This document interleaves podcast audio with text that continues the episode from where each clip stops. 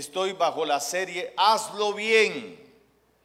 ¿Qué debemos de hacer bien? Número uno, viva bien. ¿Qué debe hacer usted con la vida? Vívala bien, viva feliz, viva alegre, porque para vivir bien hay que tener una actitud. Y la actitud determina tu caminar. Usted puede decir hoy, hoy qué día más aburrido, o puede decir qué día más maravilloso. Y mire, la palabra de Dios siempre lo estimula y le dice, estad siempre gozosos. ¿Cómo debe estar usted? Siempre, pastor, pero ¿cómo puedo estar gozoso si tengo un problema? Yo le aconsejo, mejor siga el consejo de Dios y no siga su corazón, porque su corazón lo va a meter en la depresión, lo va a meter en la tristeza, lo va a meter en el dolor. Y mire, Hechos 20, 24, vea lo que dice el apóstol Pablo, pero de ninguna cosa hago caso. De ninguna cosa hago caso. Dice, ni estimo preciosa mi vida para mí mismo, con tal que acabe mi carrera.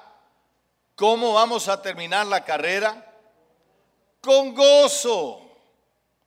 Porque si usted no define cómo quiere vivir, Pablo definió que quería vivir con gozo. Aló, pastor, pero fíjese que se me murió alguien muy cercano a mí. Bueno, viva el duelo, desarrolle el proceso, pero no pierda el gozo, porque el gozo es una fortaleza.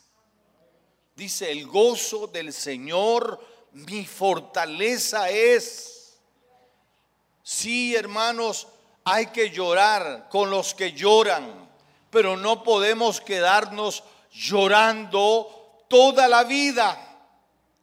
Porque usted necesita enfrentar la vida con gozo. Dice, a fin de que acabe mi carrera con gozo. Ahora fíjese usted, en el libro de Hebreos, vamos al libro de Hebreos capítulo 12,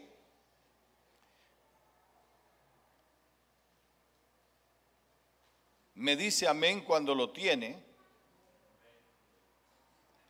Versículo 1 dice, por tanto, nosotros también, teniendo en derredor nuestro tan grande nube de testigos, que hay que hacer para vivir con gozo? Despojémonos, despójese ¿Sabe por qué algunos no viven con gozo? Porque viven atado a su pasado. Viven atados a malas experiencias.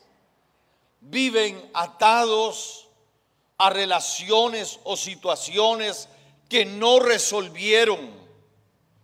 Entonces viven resentidos con papá, viven resentidos con mamá, porque ellos no te dieron el primer lugar. Pero sabe, cuando usted viene a Cristo, hay algo maravilloso que ocurre y es que la Biblia dice allí en 2 Corintios 5:17, de modo que si alguno está en Cristo, nueva criatura es. Las cosas viejas ¿Qué hay que hacer con las cosas viejas? Déjelas pasar. Mamá, no me debes nada. Papá, no me debes nada. Porque ahora sí conocí el verdadero amor. Hola. Pero cuando usted se queda en el dolor, es muy triste. Va a vivir afligido toda la vida. No va a disfrutar del Señor. Va a estar amargado. Porque no se ha despojado. Dice, despojémonos de todo peso. Cuando yo vine a Jesús, venía amargado, venía herido, venía maltratado. A los 18 años yo recibo a Jesús y sabe, lo único que sabía hacer mi papá, primero, para que yo viera a mi papá, yo tenía que buscarlo. Ese es el recuerdo que yo tengo. Porque yo soy hijo de una madre soltera. Y entonces resulta que para ver a mi papá yo tenía que hacer, y lo único que sabía hacer mi papá era meterse la mano a la bolsa y darme un billete. No tengo un solo recuerdo que me haya tocado la cabeza. Mamá, mamá no estuvo en los momentos más importantes de mi vida entonces tenía suficientes razones para amargarme. Sin embargo, cuando Jesús vino a mi vida, yo seguí la instrucción del Señor.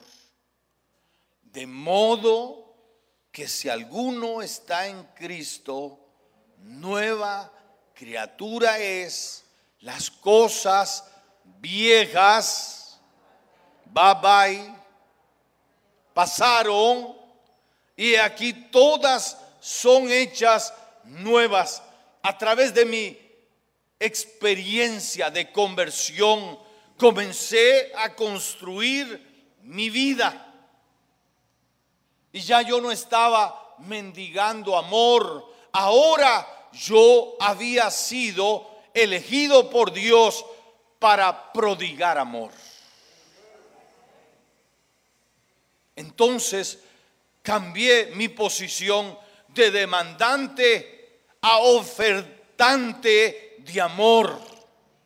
Porque cuando usted cambia su vida en Jesús y sabe lo primero que el Señor hace, dice que Él ha derramado de qué? Romanos 5, dice, ha derramado el amor en nuestros corazones. Usted no puede decir, es que yo no tengo amor. Y sabe que eso te hace desdichado porque sigues demandando, todo te ofende, todo te, te resiente. Pero cuando usted dice, es que Dios me cambió la posición. Él me llamó para bendecir. Él me bendijo para bendecir. ¿Me está escuchando? Usted es el instrumento de bendición en su familia. Así como llamó a Abraham, que le dijo, te bendeciré para que bendigas. Dios nos bendice a nosotros para que bendigamos a otros. Entonces, nuestra posición cambia porque hemos decidido despojarnos de todo peso, despójese de todo peso. Para vivir bien hay que despojarse de todo peso. Dice, y del pecado que nos asedia y corramos con paciencia que la carrera que tenemos por delante. Debes de correr la carrera que tienes por delante con paciencia. Y sabes, la palabra paciencia no es lo que usualmente nosotros entendemos, sino es tener la tranquilidad de que Dios está trabajando. Eso es paciencia. Y cuando tú tienes paciencia, tú eres una persona segura, confiada. Sabe que la gente no entiende que esta vida es temporal, se afana por todas las cosas, se preocupa por todas las cosas. ¿Sabe usted? Dios le ha ofrecido una vida cero estrés. ¿Aló? Dice Mateo, 25, Mateo 6, 25. Vamos a Mateo 6, 25. Esta es la vida que Jesús le ha ofrecido.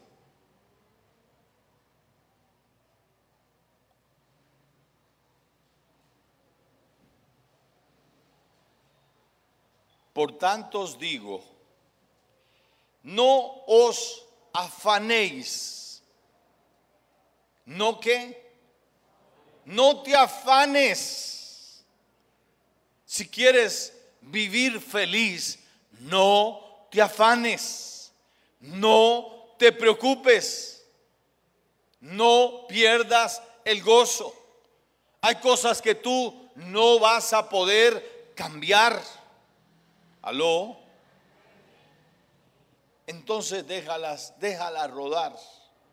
Dice, por tanto digo, no os afanéis por vuestra vida. No se afane. No se desenfoque. Usted está en misión. Usted tiene una misión de vida. No se preocupe qué va a comer. Eh, a veces yo me, detengo para oír a los jóvenes hablar. Ay, no, no tenga hijos porque... Y yo le digo, usted sabe que cuando yo tuve mi primer hijo no tenía ni sueldo.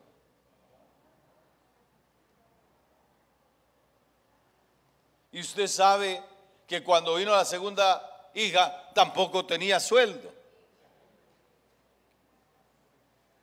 Hello porque uno quisiera controlar la vida. Por eso no eres feliz.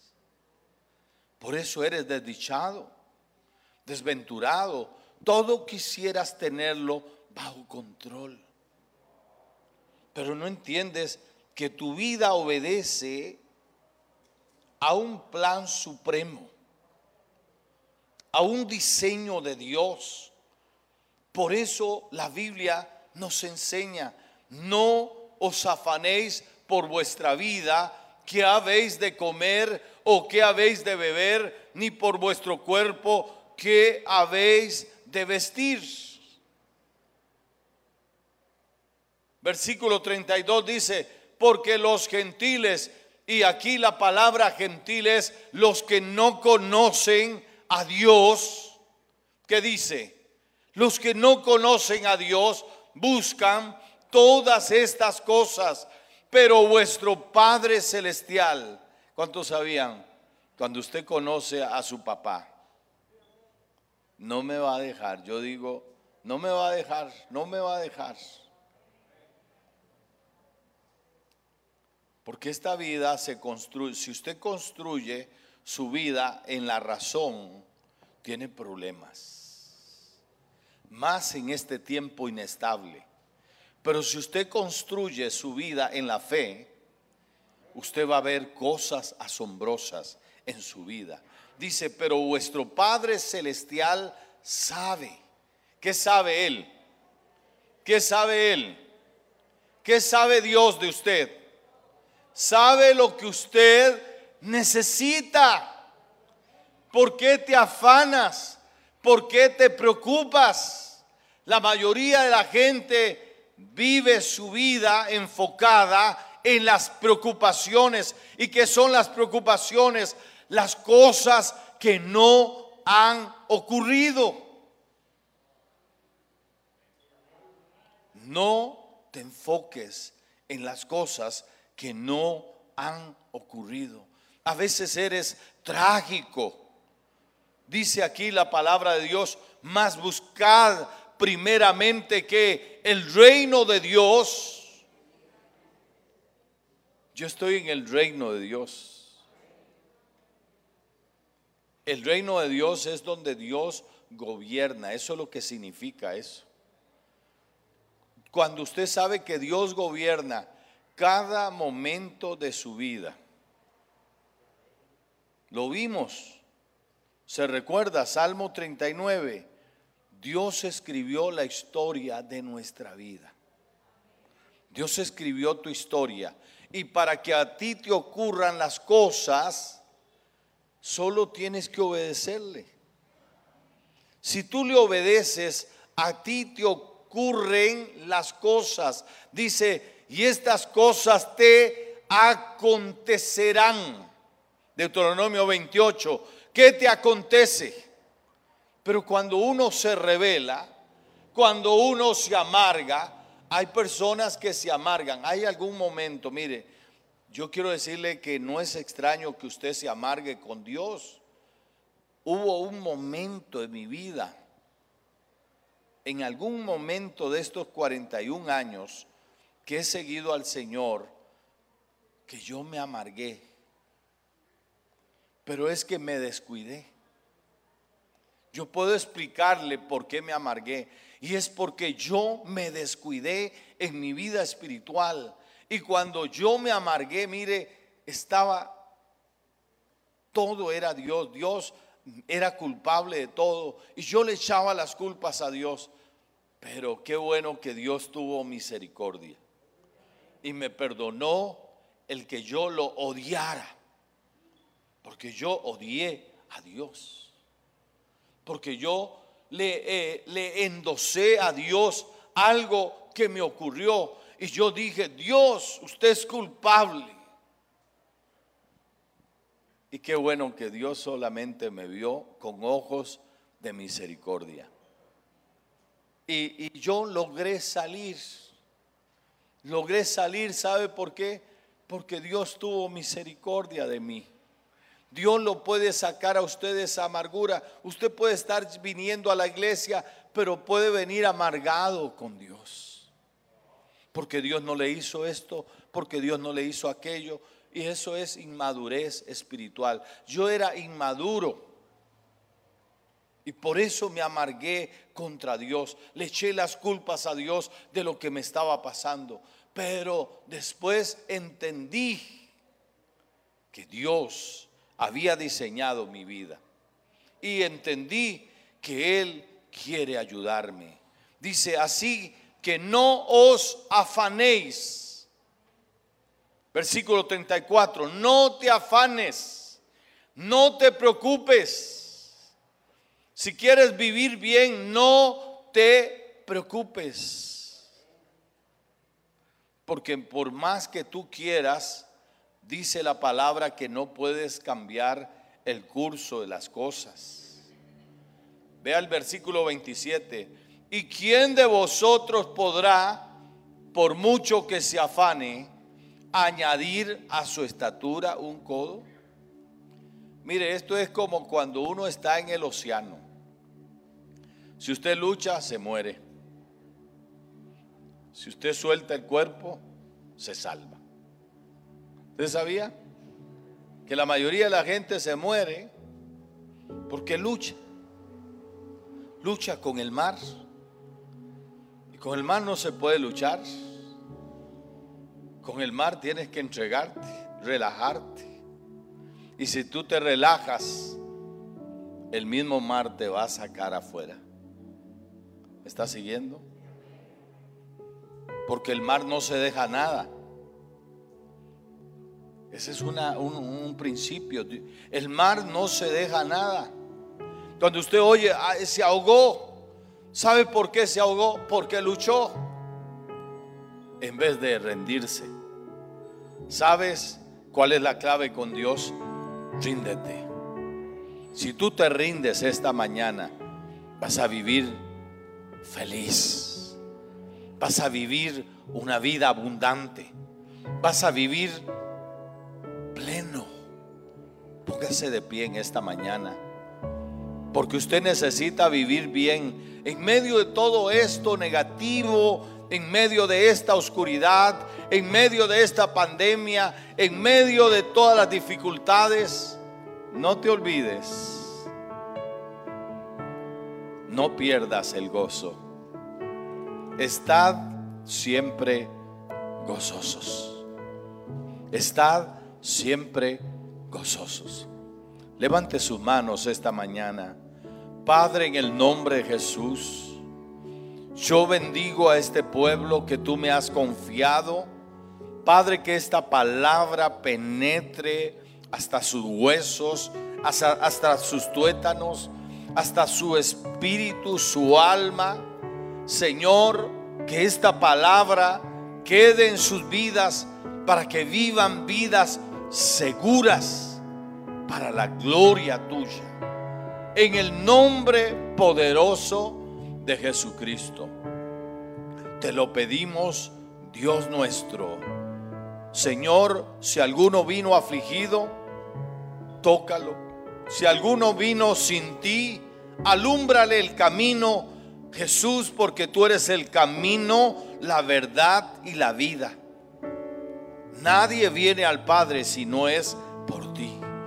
Jesús, si alguno está desorientado, desubicado, ministrale en esta hora. Si alguno vino enfermo, sánalo, sácalo, Señor, en victoria de este lugar.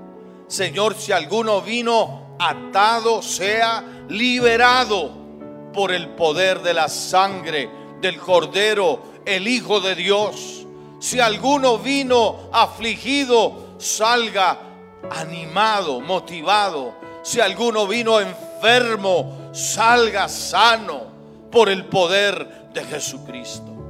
En el nombre de Jesús. Amén. Y amén. Y amén. Dios le bendiga.